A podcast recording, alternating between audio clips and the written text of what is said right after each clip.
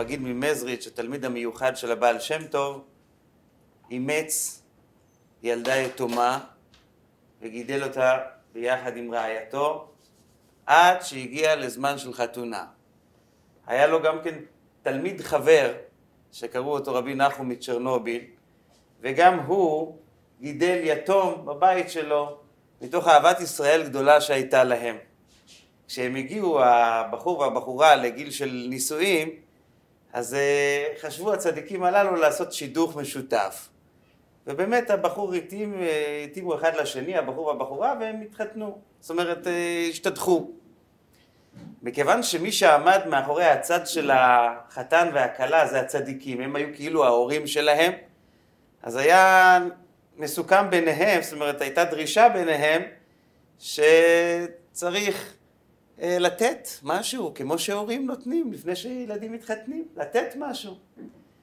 אז רבי נחום מצ'רנבל התחייב, והמגיד ממזריץ' התחייב, אבל רבי נחום מצ'רנבל לא היה לו כסף. אז uh, הוא התחיל לאסוף. הוא היה אומן באסיפת כספים.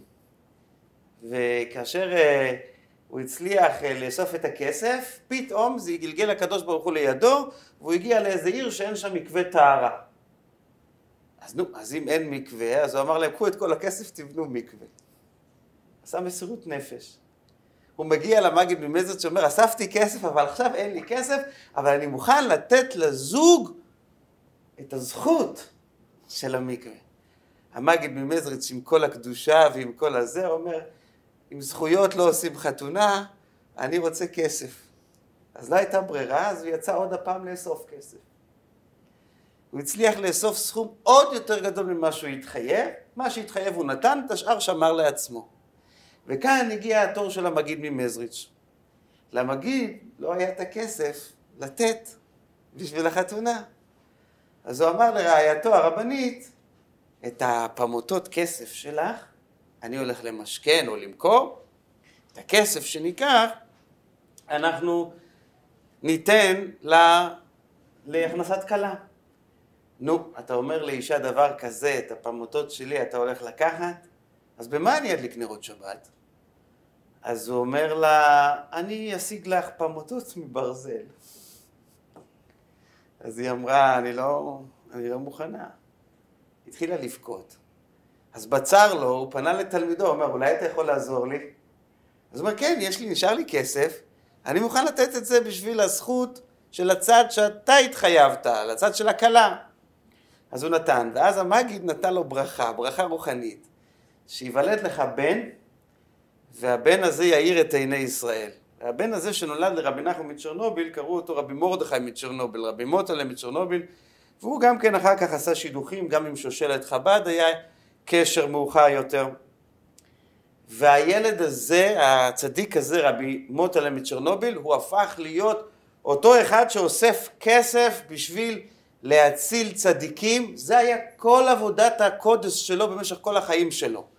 והצדיקים אמרו, זה כיוון שהוא נולד מברכה של המגיד ממזריס, ברכה שנוצרה על זה שהוא הציל אותו כי שהוא יוכל לתת את הכסף בשביל הכנסת כלה, אז הוא הפך להיות נשמה כזאת שזה כל העניין שלה, לתת בשביל שלאחרים יהיה. אז אני בפתח הקורס הזה, בפתח השיעור של היום, מודעות עצמית, איך אנחנו נזהה את היכולות שלנו, את הכישרונות שלנו, אז אני חושב שקודם כל אנחנו צריכים לדעת שהכישרונות שלנו, הקדוש ברוך הוא קבע אותם מראש, הוא הטמיע אותם בראש בתוך האישיות שלנו, בתוך הנשמה שלנו, הקדוש ברוך הוא שם את זה מבפנים. זה יכול להיות בגלל ההורים שלנו, וזה יכול להיות בגלל המעשים של הסבים והסבתות, וזה יכול להיות בגלל איזשהו משהו נשמתי שאנחנו לא יודעים מה, אבל עיקר העניין ומה שאנחנו מחפשים היום, הערב, לעשות, זה מהו אותו דבר, מהי אותה בחינה שהקדוש ברוך הוא נתן לנו, ואנחנו רוצים להגיע, לזהות אותה, לגלות אותה בעצמנו. איך אנחנו מזהים את אותו כישרון, איך אנחנו מזהים את אותה בחינה, את אותה יכולת מיוחדת שטמונה בנו כבר מקודם, נקבעה כבר בתוך נשמותינו קודם, ואנחנו רק צריכים לזהות אותה ולהכיל אותה ולהוציא אותה החוצה, להוציא אותה מההיעלם אל הגילוי. וכאן אני מגיע לנקודה מאוד חשובה, שיש לנו נטייה, לכולנו, בלי יוצא מן הכלל, לחשוב שהשליחות שלנו תלויה במשהו אינטואיטיבי, זה האינטואיציה, מה שאנחנו מרגישים בתחושת הלב. אני לא שולל את זה. יש בזה, אבל אין בזה יותר מאשר משהו. אנחנו יכולים לחוש שהדבר הזה או הבחינה הזאת שייכת אלינו, אבל זה לא יכול להיות אך ורק זה, בשום פנים ואופן. ואני רוצה לתת לזה המחשה יהודית. יש לנו את המרכבה העליונה שיחזקאל הנביא מתאר. אחד מהבעלי חיים שמופיעים שם במרכבה זה הנשר. הנשר שלמעלה קשור עם הנשר שלמטה. לנשר שלמטה יש תכונה, הוא מסוגל לעוף, לדאות במהירות של 60 קילומטר לשעה. והוא מסוגל להביט ממרום המעוף שלו ובמרחק גדול מאוד, הוא מסוגל לראות ממרחק עצום, לראות אה, מה שמעניין אותו זה פגר, נבלה שהוא רוצה לתפוס, הוא מסוגל לראות אותם מרחוק ואז לצלול 140 קילומטר לשעה למטה ולתפוס בבת אחת. אבל הקדוש ברוך הוא נתן לנשר ראייה באופן חזק מאוד, שהיא יכולה לראות מרחקים מאוד גדולים ולזהות פרטים למטה, אבל מה שהקדוש ברוך הוא לא נתן לנשר, חוש הריח הוא לא נתן. זאת אומרת, הנשר קולט את, ה, את, אותה, את אותו בשר שהוא רוצה לאכול, הוא קולט אותו ממרחק באמצעות העין דווקא, לא באמצעות האף, לא באמצעות חוש הריח. והחסידות אומרת שזה בא ללמד אותנו משהו עלינו. משום שהנשר זה אמנם בעל חיים טמא, אבל כמו שאתם יכולים לראות, לפעמים בבתי כנסיות אפילו שמים תמונה של נשר, מפני שהדבר הזה נמצא במרכבה, על הכתר של הספר תורה לפעמים שמים תמונה של נשר. הנשר זה בעל חיים שמסמל משהו, עוצמה רוחנית. כשאנחנו רוצים להחליט משהו בחיים שלנו, אז לחוש הריח יש תפקיד. אבל החוש שצריך לקבוע ולתת את החותמת האחרונה, זה הראייה. הראייה זה החוכמה, זה ההבנה. אנחנו צריכים שתהיה לנו איזושהי אה, ראייה מוחלטת שזה הדבר שאנחנו צריכים לעשות. לכן אנחנו היום משוחחים בשיעור היום על איזה שהם טיפים, איזה שהם רעיונות, איך אנחנו מזהים את השליחות, איך אנחנו מזהים את השייכות, את הכישרון, את היכולות, את העצמה האישית שלנו. למה זה, בשביל מה צריך לדבר על זה בכלל? איך אנחנו מרגישות?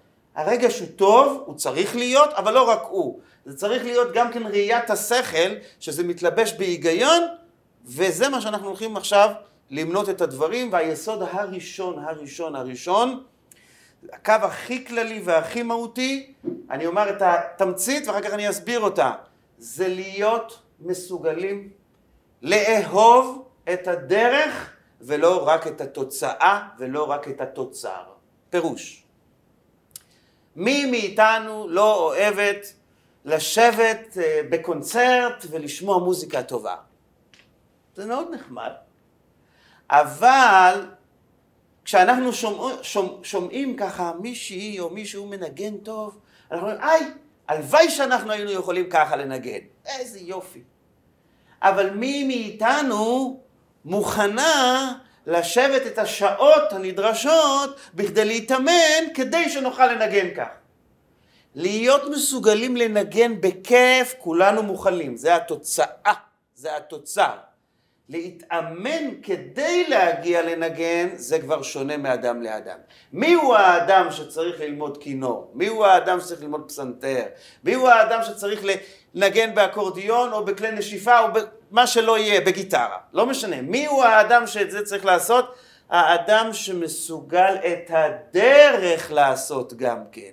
הוא מסוגל לאהוב את הדרך. הוא מסוגל לנשום אותה טוב, להכיל אותה, להתחבר גם למאמצים הנדרשים. אבל זה לא רק להכיל את הדרך, אלא זה גם להסכים לשלבים שהדרך דורשת מאיתנו. יש כאן איזה שהם שלבים שאתה צריך באיזשהו מקום לקבל אותם, הייתי אומר, להיכנע אליהם. ואם התחלתי עם הנשר, אז אני ממשיך הלאה הגמרא במסכת חולין אומרת דבר מעניין. הנשר נחשב אחד מהעופות הדורסים.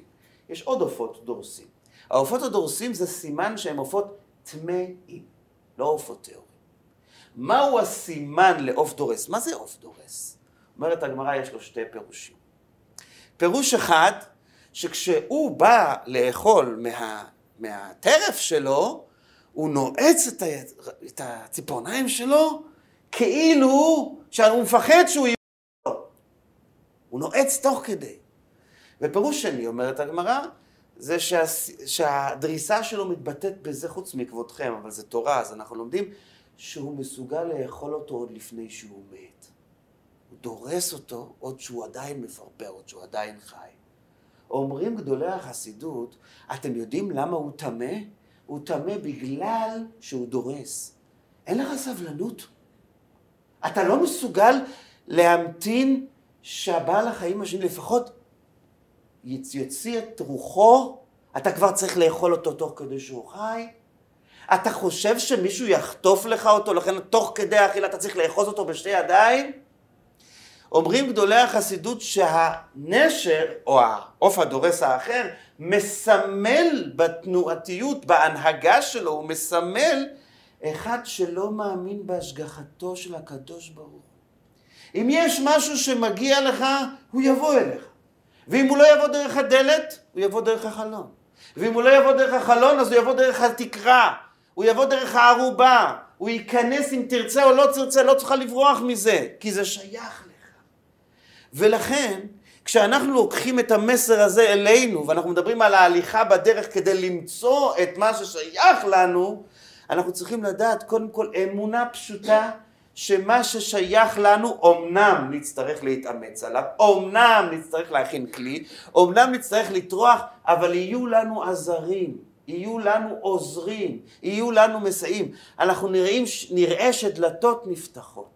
אנחנו נראה מה שאנחנו קוראות סייעתא דשמיא, אנחנו נראה שהדברים מתקדמים הלאה.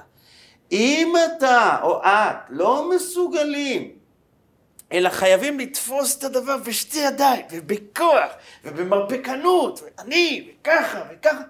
זה לא, זה טמא. זה לא השליחות.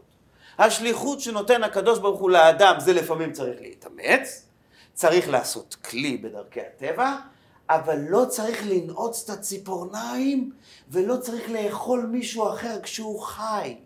זה צריך להיות כלל ראשון. זה צריך להיות דבר שאתה מסוגל אה, להכיל אותו ולהכיל אותו די עם הכוחות נפש שניתנו לך. ברגע שאתה מתחיל להרגיש שזה אובר, אני לא יכולה. זה לא, זה, לא, זה לא בנוי עליי. אני לא מסוגלת, זה קשה מדי. זה לא השלבים שדורש מאיתנו הקדוש ברוך הוא. לא זו השליחות שלנו. אנחנו לא נראה בנצחיות. אנחנו לא נראה באור. מכיוון שאם אתה בכוח דוחף מישהו, ואם אתה בכוח נועץ במשהו, זה לא חלק. בהתאם לרצון האלוקי שרוצה הקדוש ברוך הוא. זה התנאי הראשון. התנאי השני זה היכולת ללמוד מטעויות. היכולת ללמוד מטעויות, יש מצבים, מקרים בחיים. ניסינו, איך זה קורה שאנשים לפעמים מתקשרים לרב? הרב, התקשרנו אליך, חיפשנו אותך כל היום. אני מסתכל על הצג, הוא התקשר פעם אחת. הוא אומר שהוא חיפש אותי כל היום. עזוב, יש אנשים שמצפים שהם רק יעשו את הצלצול ואת הצלצול הראשון וכבר כל העולם יעמוד דום לרגלם. יש פעמים שיש מכשול ויש טעות ויש קושי ויש ניסיון ויש תהייה ויש התקדמות. אז מצד אחד אל תנעץ את הציפורניים ואל תאכל מישהו אחר, אבל מצד שני, איך תדע שהדבר הוא שליחות ששייכת לך? אם אתה רוצה שזה יבוא לגמרי על מגס של כסף, ללא שום מאמצים, ללא שום יגיעה, ללא שום השתדלות, עזוב, זה לא שלך, זה לא שייך לך. זה, אתה לא שם, אתה לא באמת נמצא במקום הזה. והרעיון הזה, אומר אותו אחד מהראשונים, הר"ן, רבנו ניסים, יש לו ספר דרשות, נקרא דרשות הר"ן. הר"ן בדרשות שלו אומר דבר מופלא. אנחנו יודעים שבעם היהודי יש נביא, ובעם היהודי יש חכם.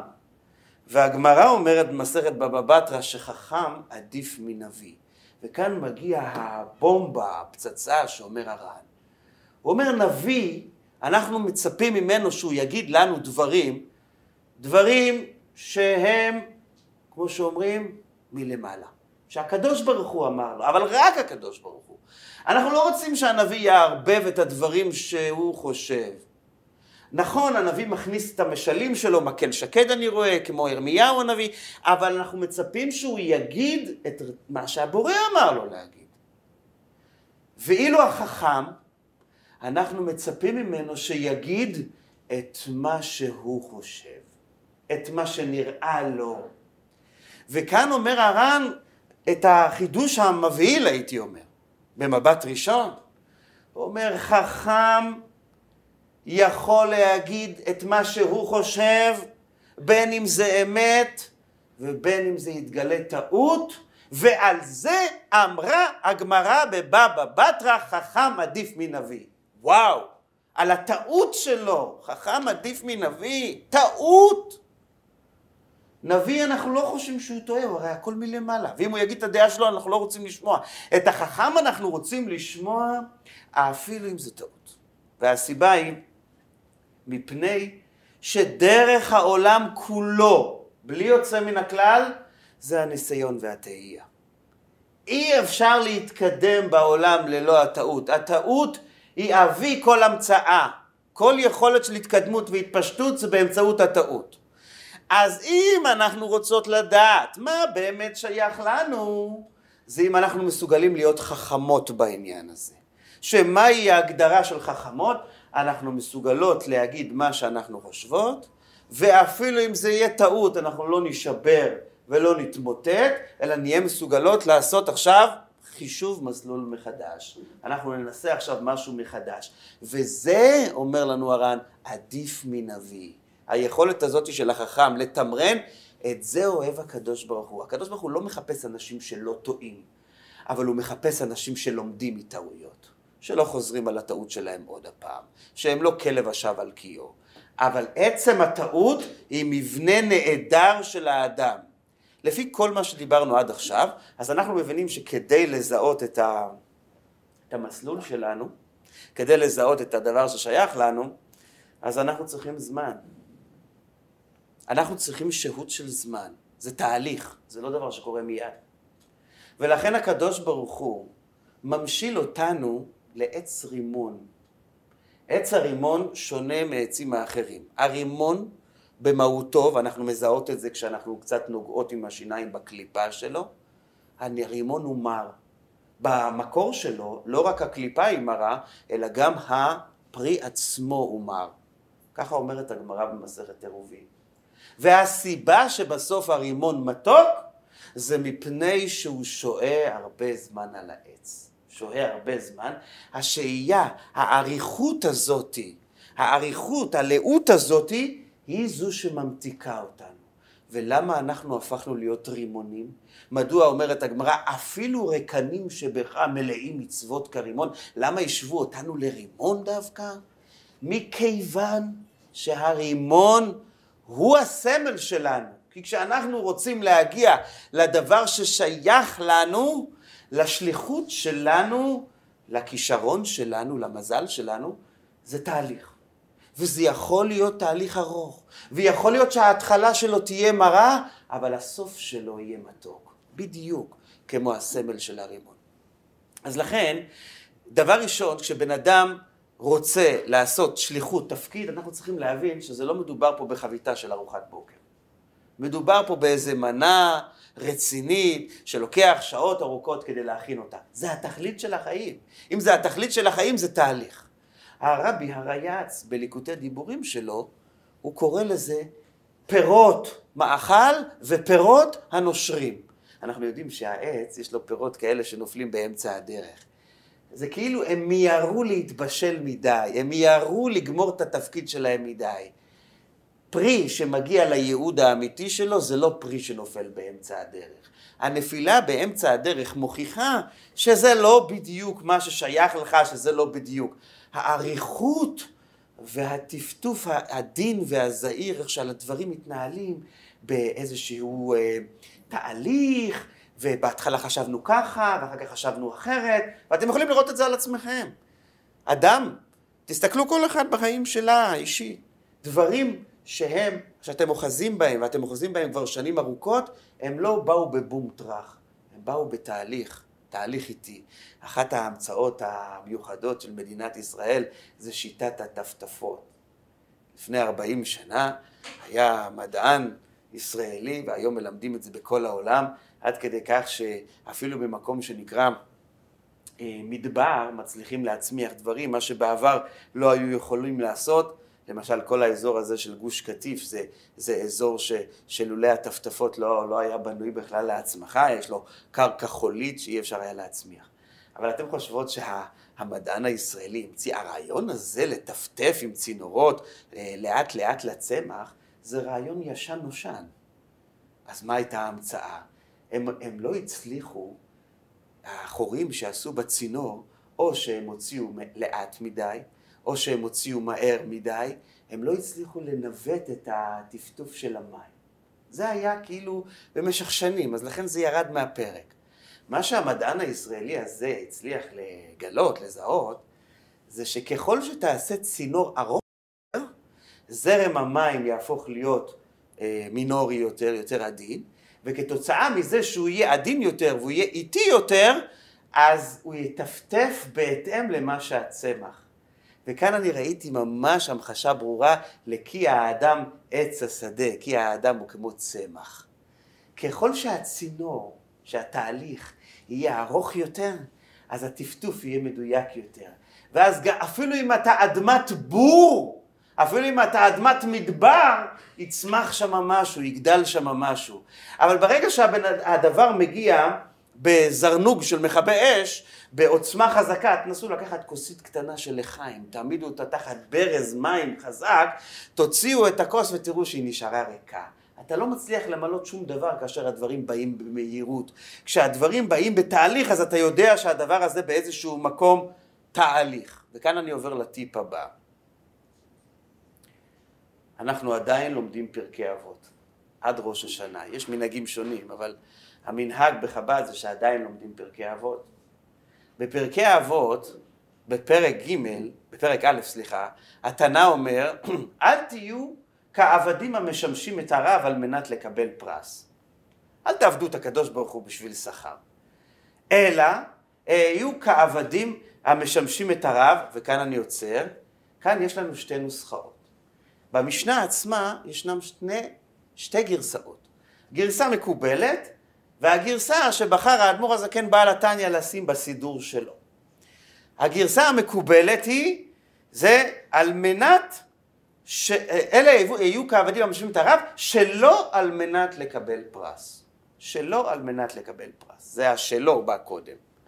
לפי הגרסה של האדמו"ר הזקן, אלא היו כעבדים המשמשים את הרב, על מנת שלא לקבל פרס. השלא בא מאוחר יותר.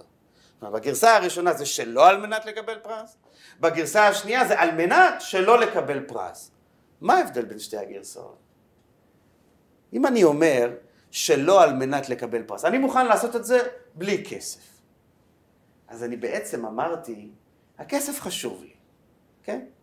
אני עושה את זה, אבל אני לא מתנה את זה בכסף. אם תרצו, תשלמו, ואם לא תרצו, לא תשלמו. אבל הכסף חשוב. אבל על גרסה של האדמו"ר הזקן, הוא, הוא טוען שצריך לגרוס, אני עושה את זה על מנת, כאילו כל הסיבה שאני עושה שלא לקבל פרס. כאילו מלכתחילה, כל המודל שלי זה שאני מעמיד מול העיניים שלי, לא רוצה לקבל על זה כלום. זה לא שזה, שהפרס נמצא ברקע, אין שום דבר ברקע, מלכתחילה זה לא שייך בכלל. למה זה ככה? משום שדבר שהוא באמת באמת שייך לך, כמו למשל עבודת האלוקים, זה דבר כזה שאתה כל כך אמור להיות מחובר אליו, שהכסף או השכר או הפרס לא צריכים להיות שום מוטיב, לא מוטיב גלוי ולא מוטיב נסתר. אותו דבר כשאנחנו מדברים היום הערב על הזיהוי של השליחות שלי, על הזיהוי של, הכישרון אה, אה, שלי, הזיהוי של, ה, של התפקיד שלי, הזיהוי של מה שאני צריכה לעשות בעולם, אנא תבדקי את עצמך. האם אותו דבר את מוכנה לעשות רק בשביל כסף, או שאת מוכנה לעשות גם לעיתים בהתנדבות? אם יש כאן את האלמנט של העל מנת שלא לקבל פרס, זאת אומרת, אני, מס... אני כל כך אוהבת את זה, אני כל כך מחוברת לזה. כמו שאמרתי קודם, אני מחוברת לדרך, אני מחובר לדרך, לא רק לתפקיד, אלא גם לגישה, גם לה, לה, לה, להגעה. וגם אני מסוגלת לעשות, לא כל הזמן, אני צריכה לחיות ממשהו, אבל אני מסוגלת לעשות גם ללא פרס, ללא תמורה, זה אומר שאני באמת מחובר לעניין. זה אחד הסימנים המאוד מובהקים של אדם, האם הדבר הזה באמת באמת באמת שייך לו. ולא פעם נתקלתי בעורכי דין, מצליחים מאוד, ומשרד שמכניס מאוד, וכשאני שואל אותם איך התחלתם, אז הם עומדים, מה זאת אומרת? אחרי שגמרנו את, ה... את המבחן בלשכת עורכי הדין, הלכנו לאיזה קיוסק אה, במקום מרכזי, עמדנו שם ושאלנו מי צריך חתימה של עורך דין ב-20 שקל. ובמילים אחרות הם התחילו בתנועה של חינמי כזה. אם אתה באמת אוהב את זה, אתה מסוגל לעשות את זה גם בחינם. אתה מתחיל בחינם. אבל אם אתה לא אוהב את זה, אז אתה מיד חושב, רגע, רגע, רגע, אני, מה, מה, מה אני יכול להרוויח? מה אני יכול לקבל? מה אני יכול לסדר? וזה נקודה בסיסית מאוד, שאנחנו נוכל לזהות מה באמת שייך לנו, בתוך המהות הפנימית שלנו. וכאן אנחנו מגיעים למתנה טובה, שנתן לנו דוד המלך בספר התהילים. בפרק קמ"ב, משכיל לדוד בהיותו במערה. מה הסיפור שהיה שם? דוד המלך בורח משאול שרוצה להרוג אותו, והוא נמצא אה, בבריחה, הוא נכנס למערה, ואז נכנס לשם שאול, איך אומרים, לעשות, אה, להתפנות. ודוד המלך באותו זמן היה יכול להרוג את שאול, כי הוא היה ללא שומרי ראש, והוא גם ישב בתנוחה שהיא לא הגנתית, ודוד המלך התגבר על עצמו, ועל זה הוא אמר את המזמור, משכיל לדוד בהיותו במערה. אומרים המפרשים, דוד המלך נתן לנו שתי מתנות טובות. מתנה ראשונה, הוא הרי במצב בריחה משאול, ואף על פי כן הוא משתמש בביטוי משכיל. הפכתי להיות משכיל, אדם נאור, אדם חכם, כשהייתי שם במערה.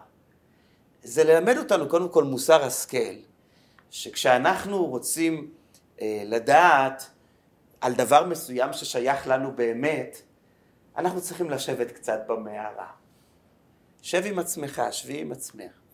עם עצמך, תחשבי, לא במקום של המולה, לא במקום של רעש, אלא במקום של שתיקה, במקום של, במקום של, של יכולת התבוננות עם עצמי.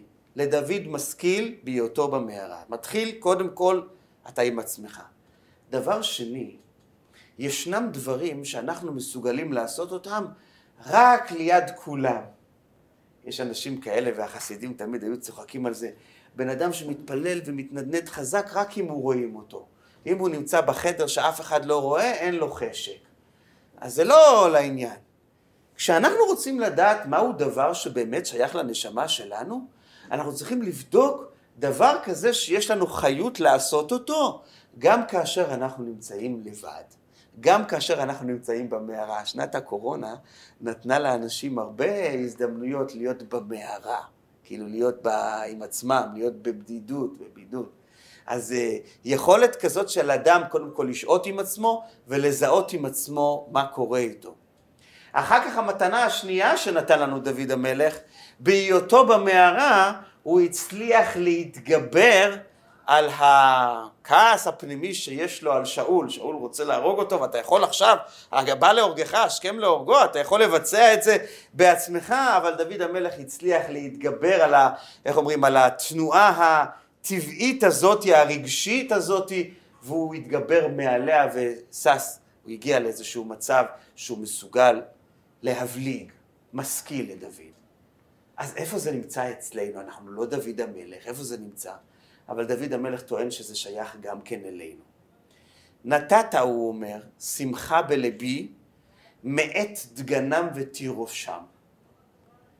למי הוא אומר את הפסוק הזה? הוא אומר, אתה, הקדוש ברוך הוא, כשאני הייתי מסתכל על האויבים שלי, והייתי רואה שיש להם דגן, שיש להם תירוש, שיש להם הצלחה בכל מה שהם עושים, נתת שמחה בלבי. רבותיי, בדרך כלל מתי בן אדם מתמלא בשמחה? בנפול אויבך, תשמח. אתה רואה שהוא נפל, אז אתה צוחק, אתה שמח. דוד המלך אומר, אצלי זה היה הפוך. בשעה שאני הייתי שמח, זה היה כתוצאה מזה שראיתי שיש להם. אומרים המפרשים דבר מדהים, וזה קלף מאוד חזק בשבילנו, בנוגע למידות שלנו. אם אתם הגעתם לעצמכם, אם אתם הגעתם לכישרון שלכם, אם אתם הגעתם למה שאתם אוהבות באמת לעשות, כל העולם מניח לכם, אתם יותר לא מקנות באף אחד, שיהיה להם, לבריאות, מה אכפת לי, שיהיה לה ברכה והצלחה, שתצליח, למה לא? איך אומרים? שכולם יגיעו כל אחד למה שטוב לו. אדם שלא טוב לו, אינו צרה. אדם שלא טוב לו, אז הוא שמח שהאויבים שלו לא טוב להם. אומר לך דוד המלך, אני שמח מכיוון שאני הגעתי לשלמות הפנימית שלי. ולכן, אפילו ששאול המלך נכנס ואני יכול להרוג אותו, אני לא מרגיש שהוא אויב שלי. הבטיחו לי שאני אהיה מלך, אני מאמין בהבטחה, שאול יעשה מה שהוא רוצה, אני שמור לי האמונה שלי בהשם שהכל יהיה בסדר, גמרנו.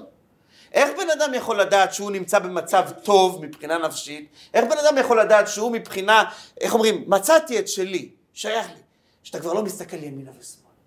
וגם כשאתה מסתכל ואתה שומע, אתה נשאר רגוע. הכל טוב לי, לא חסר לי שום דבר. אבל זה לא רק זה. חווה אומרת לנחש, אסור לגעת בעץ הדעת. אומר להנחש, זה שטויות, הוא דוחף אותה, היא נוגעת, לא קורה כלום, ומזה הוא מוכיח לה שמותר גם לאכול מהעץ, שהכל שקר. מי הכניס לחווה את זה בראש, שאסור לגעת בעץ? זה היה האדם הראשון. בעלה. הוא אמר לה את השקר הזה. ולמה הוא אמר לה את זה? הוא אמר לה את זה מפני שהוא רצה לעשות סייג. סייג זה גדר. הוא רצה לגרום שהיא לא תבוא לאכול, אז הוא עשה... עכשיו, אנחנו יודעים, כל, ה, כל היהדות מלאה סייגים, כל התורה מלאה סייגים. אז איך זה קרה שמהסייג הזה שעשה האדם הראשון לרעייתו, חווה, מהסייג הזה הוא גורש מגן עדן, היא אכלה מעץ הדעת בגלל הסייג הזה. אם הוא לא היה אומר לה שזה סייג, אז היא לא הייתה אומרת את זה לנחש, והנחש לא היה מצליח לעבוד עליה, והכל היה בסדר, הכל היה נגמר יפה. נמצא שהסייג הזה בעצם עשה משהו לא טוב, אז זה ממש דבר והיפוכו, משום שכל מה ש... ועשו סייג לתורה, כל המושג של סייג לתורה זה כדי למנוע שלא יקרה משהו לא טוב. ואילו כאן הוא עשה סייג, אדם הראשון, וקרה משהו לא טוב. אז אתם יודעים מה הסוד? הסוד הוא שהוא לא גילה לה שזה סייג. כשחכמינו אומרים דבר מסוים זה סייג, אז הם אומרים, זה אסור מהתורה, זה אסור מדרבנן, מדברי חכמים, זה ממנהג ישראל, וכיוצא בזה. זה מנהג, זה נוהג, וכיוצא בזה. הם אומרים לך מראש על סמך מה זה מתבטא. אבל האדם הראשון לא אמר לאשתו על מה זה מתבטא, ולכן היא נפלה. הוא הפיל אותה, במעשה הזה הוא הפיל אותה. ומכאן למדו חז"ל שכל דבר מוצלח זה דבר שאתה יודע את כל הפרטים עליו. הכל. ואם אין לכם סבלנות לשמוע את כל הפרטים, אז זה מוכיח שהדבר הזה לא שייך לכם. משום שאם הוא שייך לכם, אז יהיה לכם את כל הסבלנות להצליח בו ולשמוע את כל הפרטים בו, לדעת מה, מה, מה אסור מה, מהתורה ומה אסור מדרבנן ומה אסור ממנהג, לרדת לכל הפרטים. ברגע שאנחנו לא מסוגלים לרדת לכל הפרטים, זה עצמו ראייה שזה לא שייך לנו. אז מציעים לנו איזה עבודה, מציעים לנו איזשהו תפקיד, מציעים לנו איזשהו משרה, בואו ניכנס ונתחיל לשמוע מה אומרים. פה את צריכה לעשות ככה ופה ככה ופה ככה. זה כל כך הרבה פרטים. לא, ועוד ועוד ועוד ועוד. ככל שאת מגלה יותר פרטים, תשימי לב לדופק. את הופכת להיות יותר שמחה או יותר עצובה? אם את הופכת להיות יותר שמחה, זה שלך. אם את הופכת ככל שאת שומעת יותר פרטים להיות יותר עצובה, זה לא שלך. משום שההצלחה נמצאת בפרטים. אתם יכולים לראות את זה בציור הכי פשוט. בציור, יש לך את הציור, הצורה הכללית של הפנים, זה הצייר עושה בהתחלה. אחר כך הוא מתחיל לעשות קווים קטנים, איקסים, נקודות תחת העין וכל מיני. מה עושה את החיים לציור? הקווים הכלליים או הקווים הקטנים? הקווים הקטנים. הפרטים. וככל שהפרטים הם היותר קטנים, הם יותר מדויקים, זה מראה על האומנות הגדולה יותר של הצייר. וככה זה גם בחיים שלנו. אם אנחנו אומנים במשהו, אם יש לנו תפקיד, אז ככל שאנחנו נהיה מסוגלים לרדת יותר לפרטים, אז אנחנו ציירים יותר מומחים. אז אנחנו לא בורחים מזה. הסיפור של גן עדן לא היה תפור עלינו. כי אנחנו לא היינו מסוגלים לרדת לפרטים. אז אדם הראשון עצר, והוא לא ירד לפרטים, והוא לא מספר לאשתו שזה סייג, זה לא באמת הלכה שאמר הקדוש ברוך הוא, ולכן אנחנו כאן עכשיו ולא בגן. זה, זה המצב. וככה זה סמל נתן, נתנה לנו התורה לכל החיים קדימה. מה שאתם תהיו מסוגלים לרדת לפרטים זה שלכם, זה הגן שלכם, זה הגן עדן שלכם. ומה שלא תהיו מסוגלים לגן עדן, אז בסוף אנחנו נצא משם, אנחנו נסתלק משם. זה לא שייך לנו, זה לא התפקיד שלנו, אנחנו לא מסוגלים להכיל את זה. וכאן פרט נוסף. מוריי ורבותיי, לרדת לפרטים זה לרדת. זה לרדת, לרדת ממרום האולימפוס שאני נמצא, ולהקשיב, להאזין, לרדת. כשהאדם מסוגל לרדת, הוא הופך להיות הרמוני, הוא מסוגל להתקלל, הוא יותר להתחבר. עוד מעט זה העונה של הגפן. הגפנים, אומר המדרש, ככל שהן נמצאות למטה יותר, יורדות למטה יותר, קרובות יותר לאדומה, הן יותר מתוקות. ככל שהאדם, בבדיקה שלו, בניסיון שלו, מציעים לו, הוא מוכן להתחיל מלמטה. מלמטה. מוכן לרדת למטה. מוכן לנסות, בוא נתחיל, בוא זה. נותנים לו הוראה פה, נותנים לו הוראה שם. צועקים עליו קצת פה, קצת שם. והוא מסוגל להכיל את נמיכות, את הנמכת הראש הזאת, שנדרשת ממנו בינתיים. זה שלכם. זה כן. דרך אגב, הרעיון הזה הוא שייך גם כשמחפשים אה, שידור. יש אנשים כאלה שאתה שומע מהם איזה הערה, הם מורידים אותך, אתה לא מסוגל לשמוע אותם. אל תגידי לו מה לעשות. אל תיתנו לי מוסר. לפעמים הילדים אומרים להורים. אבל אם יש מישהו, מישהי, שאתם מסוגלים לקבל גם הערה או איזושהי ביקורת מהם, זאת אומרת, הנמכה, אז זה מוכיח שזה שלכם, זאת אומרת, אתם מסוגלים לחיות ביחד, אתם מסוגלים לבנות משהו ביחד. עד כאן דיברתי על החיפוש האישי והזיהוי של הדברים כמו שהם בעולם האישי שלנו. כעת אני רוצה לעבור, בוא נאמר שאנחנו את הדרך שלנו כבר גילינו. הכל בסדר, אנחנו רגועים. אתם יודעים כמה אנשים מסתובבים בעולם שצריכים את העזרה שלנו, שאנחנו נעזור להם למצוא את השליחות שלהם, את הכישרון שלהם, את העתיד שלהם? הילדים שלנו. הנכדים שלנו, האנשים שנמצאים אצלנו בקהילה, אנשים שנמצאים סביבים מימין ומשמאל, שכנים, מכירים, חברים, כמה אנשים זקוקים שאנחנו נעזור להם. ולצערנו, האנשים בדור שלנו לא יודעים איפה השליחות. אני חושב שלא היה דור כזה שאנשים נמצאים במצב שהם אנשים עם כישרון מסוים שנמצאים במקום אחר. פשוט לא במקום שמתאים להם. ומאיפה זה בא? זה בא משום שזה דור שדורש מצוינות.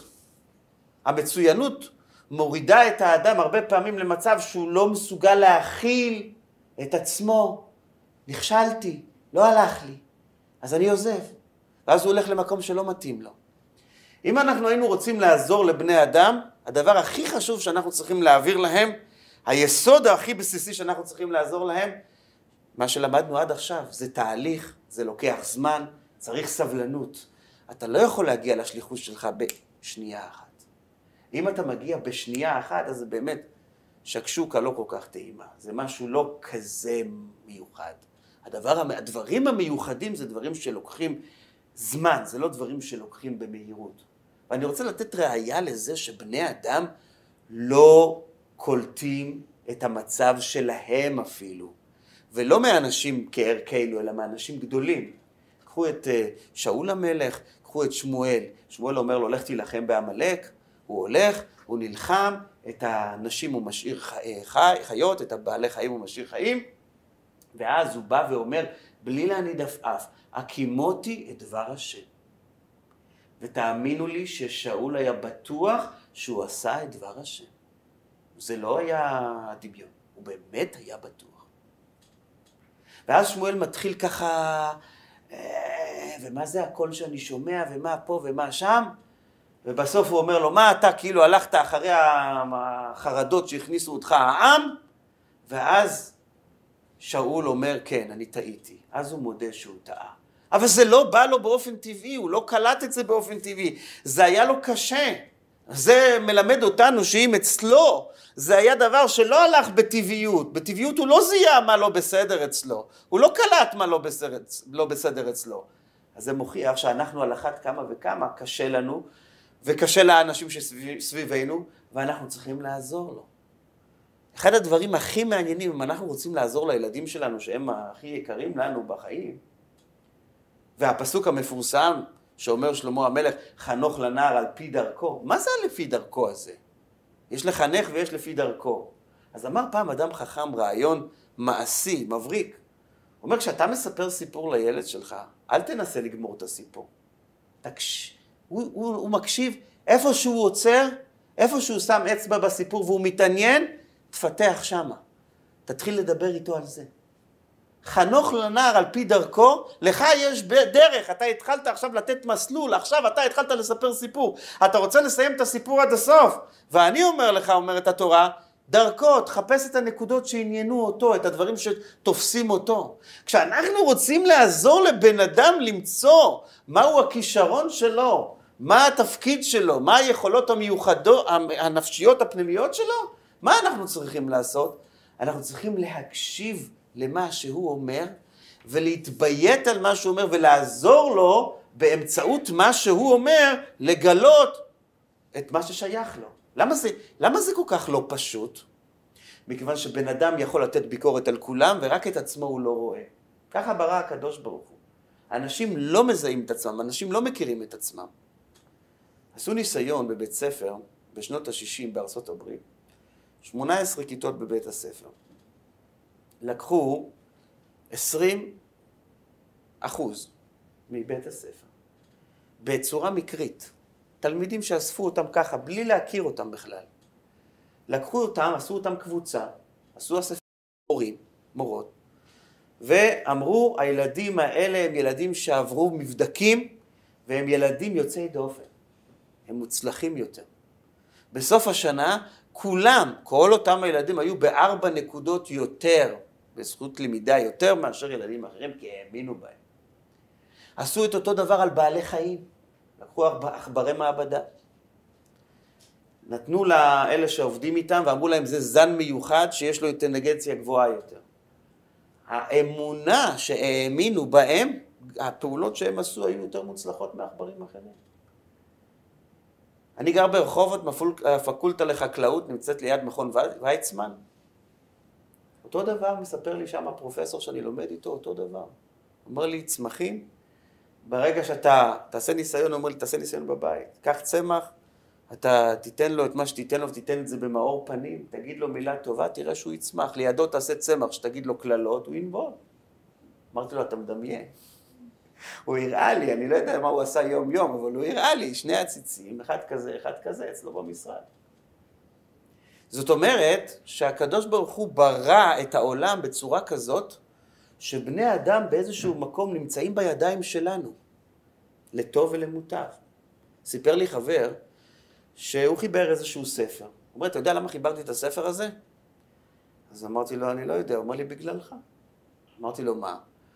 אמר, אתה לפני הרבה שנים אמרת לי, אתה צריך להיכנס לנושא הזה ולעשות סדר שמה, משום שאין ספר טוב על זה וזה. אני לא זכרתי. אמרתי לו, מה אני אגיד לך, אבל אני לא כל כך מרוצה מהספר שלך. כלומר, אתה לא מבין שאתה האבא של הספר הזה, ואתה אומר לי שאתה לא מרוצה? הבני אדם, תסתכלו, זה ככה זה, הם תופסים איזה שהם נישות שהם שמרו מכל מיני אנשים על עצמם, כי הם את עצמם כל כך לא מכירים. חשבתם על זה, למה אנשים הולכים לגרפולוג? למה הולכים לעשות בדיקה? אתה מכיר את עצמך 20, 30, 40, 50 שנה, והבן אדם הזה עכשיו יגלה לך מה שאתה לא יודע? תקשיבו טוב, האנשים שומעים ועושים כן, כן, כן. הם רק מאשרים את מה שהם ידעו כבר קודם, אבל הם רוצים שמישהו אחר יגיד את זה. זה ייתן להם אה, ביטחון שזה באמת נכון. יש עשרות אנשים בעולם, אומנים, זמרים, אנשים מוצלחים שעושים כל מיני דברים גדולים, שכשתבדקו מאיפה זה בא להם, מישהו אמר להם משהו, או בטעות, והכל בהשגחה פרטית, או שלא בטעות, וזה מה שהצמיח אותם, זה מה שהעלה אותם. לכן, כשאנחנו רוצים לעזור לבן אדם, הרבה פעמים הורים חושבים שהם צריכים לזרוק מחמאות. אין כמוך, צדיקה וזה, כל מיני מילים. זה לא שווה הרבה. הילדים גם לא מאמינים. אם אנחנו רוצים באמת לעזור לאדם שעומד מולנו, זה להגיד לו דברים אמיתיים טובים על עצמו. טובים, אבל גם אמיתיים, שהם באמת תובנות שהוא יכול ללכת איתם ולהיבנות איתם ולהתקדם איתם הלאה. ויכול להיות שזה בדיוק המשחק של היצר הרע. היצר הרע מאוד לא רוצה שאנשים יצליחו בעולם, אז הוא גורם שהתקשורת מדברת כל הזמן סגנון של דברים קשים, דברים רעים, ואז אנחנו מתרגלים שמה שאנחנו רואים ומה שאנחנו אומרים זה רק רע, ואז אנחנו לא מקדמים, לא מקדמים בני אדם לעלות, לעלות מעלה מעלה, לא, לא, לא גורמים להם לאיזושהי עלייה פנימית. אם אנחנו רוצים לעזור לבן אדם זה להסתכל טוב טוב על המקום שלו, להסתכל טוב טוב על הפנימיות שלו, על האישיות שלו, על הנשמה שלו, ואז כאשר אנחנו רואים את אותה נשמה, אנחנו אומרים לו מה שאנחנו חושבים בדברים הטובים, לא בדברים הרעים, כי אנחנו לא רוצים שהוא ישכפל את הדברים הרעים, רוצים שישכפל רק את הדברים הטובים. וישנה אמרה בחסידות, אני זוכר ששמעתי אותה לא פעם מהרבי בעצמו. הוא חזר על זה ביידיש, אני אגיד מיד בתרגום, הוא אמר, אל צבעינם נשתו בקיינם. הכל באדם אחד, אין אצל אף אחד. הרבה פעמים כשאנחנו הולכים לחפש שליחות, תפקיד, אה, אה, כישרון, אנחנו רואים אצל מישהו את הכישרון הזה, וואו, גם אני רוצה. אה, גם זה, גם זה, גם זה. ואז יש לנו מכולת של הרבה מוצרים. אל צבע... הכל באדם אחד אין. אין אדם אחד שיש לו הכל. האדם צריך באיזשהו מקום לדעת שהוא צריך למקד את עצמו. במה הקדוש ברוך הוא ברא. יש ספר העיקרים, הוא אומר דבר מעניין. הוא אומר, תיקחו את בעלי החיים הטהורים, הקדוש ברוך הוא לא ברא להם שיניים טוחנות, ולכן הוא עשה אותה מעלה גרה. הוא לקח את אותה, את אותה לחות שממנה היו השיניים אמורות לצמוח, והוא עשה להם מזה קרניים כדי שהם יוכלו להגן על עצמם, כי אין להם שיניים שהם יכולים לטרוף. אז הוא רצה להגיד שכל דבר הקדוש ברוך הוא עשה בחשבון. אין לו טוחנות, יש לו מעלה גרה, אין לו טוחנות, יש לו קרניים. אותו דבר הוא אומר על הפיל. הוא אומר, הפיל הוא כל כך כבד וגדול והוא לא מסוגל לנוע בזריזות וכולו, אז כתוצאה מזה הקדוש ברוך הוא עשה לו את האף הארוך שהוא מסוגל להגיע למה שהוא רוצה ביתר קלות. כל דבר יש לו את המעלה שלו ויש לו את החיסרון שלו, ובאיזשהו מקום התפקיד שלנו זה לקחת את ה... את ה... למחפש, למצוא את נקודת המעלה ואיתה לצעוד, כשבמקביל אנחנו יכולים ליהנות גם מכישרונות נוספים שיש לנו, אבל זה הבסיס, זה העיקר. ונקודה אחרונה, ואני אסיים אותה בסיפור לפני שאני עושה סיכום. מורה לאנגלית, מורה פרטי, נרשמו אצלו למעלה ממניין תלמידים. כשהוא מגיע בפועל לשיעור, יושבים אצלו מזומן, שלושה. הוא מתחיל לחקור איך זה שכולם ירדו פתאום. מתברר ש... איזה מתחרה שהיה לו עלה על הרשימה שהוא הצליח לעשות, התקשר לכל אחד, אמר אני יותר טוב, אני מוריד את המחיר וזה, וכולם הלכו אליו. מה היינו עושים במקרה כזה? כועסים, מתעצבנים, אולי מקללים, אני לא יודע, אבל כאילו מרגישים לא טוב. הוא החליט, הוא אמר ככה, וזו מחשבה נכונה. הוא אמר, אם הקדוש ברוך הוא העמיד אותי במצב כזה, סימן שכאן נמצאת ההצלחה שלי. הוא החליט לקחת את שלושת התלמידים האלה ולהשקיע בהם את כל הנשמה. בסוף השנה הם הפכו להיות מצטיינים, וזה עשה לו שם בכל הבתי ספר שבאזור, והוא הפך להיות המורה המבוקש ברמה כזאתי שהמחיר שלו היה פי שלוש, פי ארבע ממורים אחרים, סך הכל זה השתלם לו. אנחנו צריכים לדעת דבר מאוד חשוב. אנחנו יכולים לחפש מה שאנחנו רוצים, אבל אנחנו צריכים להיות גמישים. ברגע שאנחנו רואים שהקדוש ברוך הוא הוביל אותנו, דחף אותנו לפינה, אנחנו צריכים לרקוד משמחה. כי כל דבר שאנחנו בחרנו לעשות, זה או שזה כן או שזה לא. אבל דבר שהקדוש ברוך הוא העמיד אותנו באיזו סיטואציה שאנחנו לא ציפינו שהיא תקרה, זה בטוח מהקדוש ברוך הוא. בואו ניקח את זה ונעשה מהלימון הזה לימון האדם. מהדבר שנראה לנו הכי לא טוב, אנחנו צריכים להעלות אותו ולטפח אותו ביתר שאת, ביתר עוז. ואני רוצה להדגיש, שדווקא הדבר הזה, דווקא הכישלון הזה, הוא יד השם הכי חזקה, אז זה מוכיח שכאן תהא תפארתנו, בזה אנחנו נוכל לעלות מעלה מעלה דווקא. דווקא בזה, משום שכאן אנחנו יודעים במאה אחוז, זה בטוח השליחות שלנו, אחרת איך הגענו לכאן? אדם יוצא לדרך, ובאמצע הדרך יש לו פאנצ'ר, אז היציאה לדרך זה או הנפש האלוקית או הנפש הבעמית, אני לא יודע, או שניהם ביחד. אבל הפאנצ'ר זה בטוח מהקדוש ברוך הוא, זה לא, זה לא ביטוי, זה לא ביטוי אישי של הבן אדם. אז אם כאן נמצא הקדוש ברוך הוא, כאן נמצאת ההצלחה ביתר שאת, ביתר עוז, ואנחנו צריכים לקחת אותה בסבר פנים יפות ובשמחה. ברשותכם, אני רק אעשה סיכום, כי זה חשוב, כי זה היה הרבה פרטים, ואני אשאיר זמן לשאלות. דבר ראשון, יש לנו כישרונות ושליחויות שבאים אלינו בירושה מלמעלה, מדורות קודמים, מסיבות נשמתיות, לפעמים מגלגולים קודמים, ואנחנו צריכים רק לזהות אותם, הכל כבר טמון בתוכנו. דבר שני, כשאנחנו אוהבים לא רק את התוצאה, אלא גם את הדרך להגיע אל התוצאה, אז אנחנו יכולים לדעת שהדבר הזה הוא שלנו. דבר שאנחנו מתקדמים בו, בלי לדרוך על אנשים אחרים, בלי לדחוף אנשים אחרים, אנחנו יכולים לדעת שזה משמיים שייך לנו, כי הקדוש ברוך הוא לא שלח אותנו כאן כדי לדחוף אנשים אחרים. דבר שאנחנו מוכנים ללמוד מהטעויות שקורות באמצע הדרך ולא להתייאש, אלא לדעת שזה תהליך ואנחנו צריכים לחזור ולנסות לשפר ויש לנו את הסבלנות לחזור ולשפר, זה אומר שהדבר הזה הוא שלנו. דבר שאנחנו מוכנים לעשות אותו גם ללא תמורה, ללא פרס, ואפילו אה, לטווח מסוים, הדבר הזה ראיה שהוא שלנו. דבר שאנחנו מסוגלים להיות עסוקים בו, גם כשאין סביבנו חבורה שמוחאת לנו כפיים, אלא גם כשאנחנו נמצאים במערה, גם כשאנחנו נמצאים לבד, זה מוכיח שהדבר הזה שייך לנו.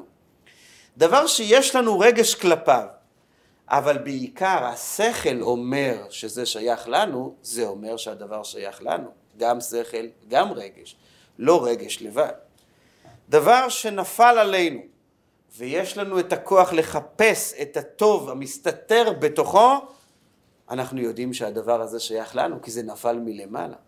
דבר שאנחנו מוכנים לרדת לפרטים שלו ולפרטי הפרטים שלו ללא לאות וללא עייפות, זה מוכיח שהדבר הזה הוא שלנו, דבר שאנחנו לא מסוגלים לרדת לפרטים, אלא אנחנו רוצים רק לדבר בגדול, אז בגדול זה טוב בשביל אה, תחביבים, אבל לא בשביל שליחות עיקרית.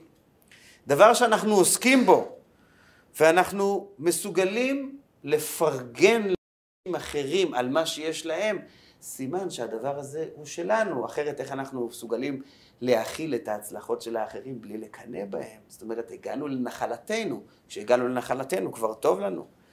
דבר שאנחנו מסוגלים לרדת אליו ואפילו להתלכלך עליו, זה מוכיח שהוא שלנו, אחרת למה אנחנו מסוגלים להשפיל את עצמנו ולהוריד ראש? והחלק השני, אנחנו חייבים לעזור לאנשים אחרים לחפש, למצוא את השליחות שלהם, משום שזה לא דבר פשוט. לפעמים האנשים מתייאשים מזה שהם לא היו מיד במצוינות ואין להם את הסבלנות, אנחנו צריכים להעניק להם את התובנה הזאת שלפעמים הדברים הם תהליכים ולפעמים תהליכים ארוכים. כשהאדם נמצא עם עצמו הוא כמעט אף פעם לא יצליח להבין את עצמו במאה אחוז, הוא זקוק הרבה פעמים לעזרה מאנשים אחרים. העזרה מהאנשים האחרים צריכה לבוא לידי ביטוי בזה שאנחנו מראים לו איפה הכיוון שלך, מה שייך לך יותר, מה שייך לך פחות. אנחנו צריכים למכור לבן אדם תובנות על עצמו, לא סתם מחמאות, אלא דברים מהותיים שקיימים בו. והדבר שבאמת זה השליחות של הקדוש ברוך הוא לא, ידבק לו חזק ואיתו הוא ימשיך הלאה. אנחנו תמיד צריכים לזכור שאי אפשר לחפש את כל השליחויות בעולם. אנחנו צריכים להתמקד בדבר אחד, ואת שאר הדברים אנחנו עושים כהובי בזמן הפנוי, אבל אנחנו צריכים לחפש את הבסיס, לא להתלהב מכל דבר שהוא טוב אצל מישהו אחר, אנחנו צריכים לחפש מהו הדבר שבו אנחנו מקצועיים ביתר שאת, ביתר עוז. כשאנחנו מגלים את המיוחד שבנו, אז אנחנו בעצם גורמים גם לקדוש ברוך הוא שיגלה את המיוחד שיש בעולם שלו, את המיוחד שיש בארץ שלו, את המיוחד שיש בתורה שלו, שזה בעצם ביאת משיח, שאנחנו מצפים שיתגלה בכל רגע.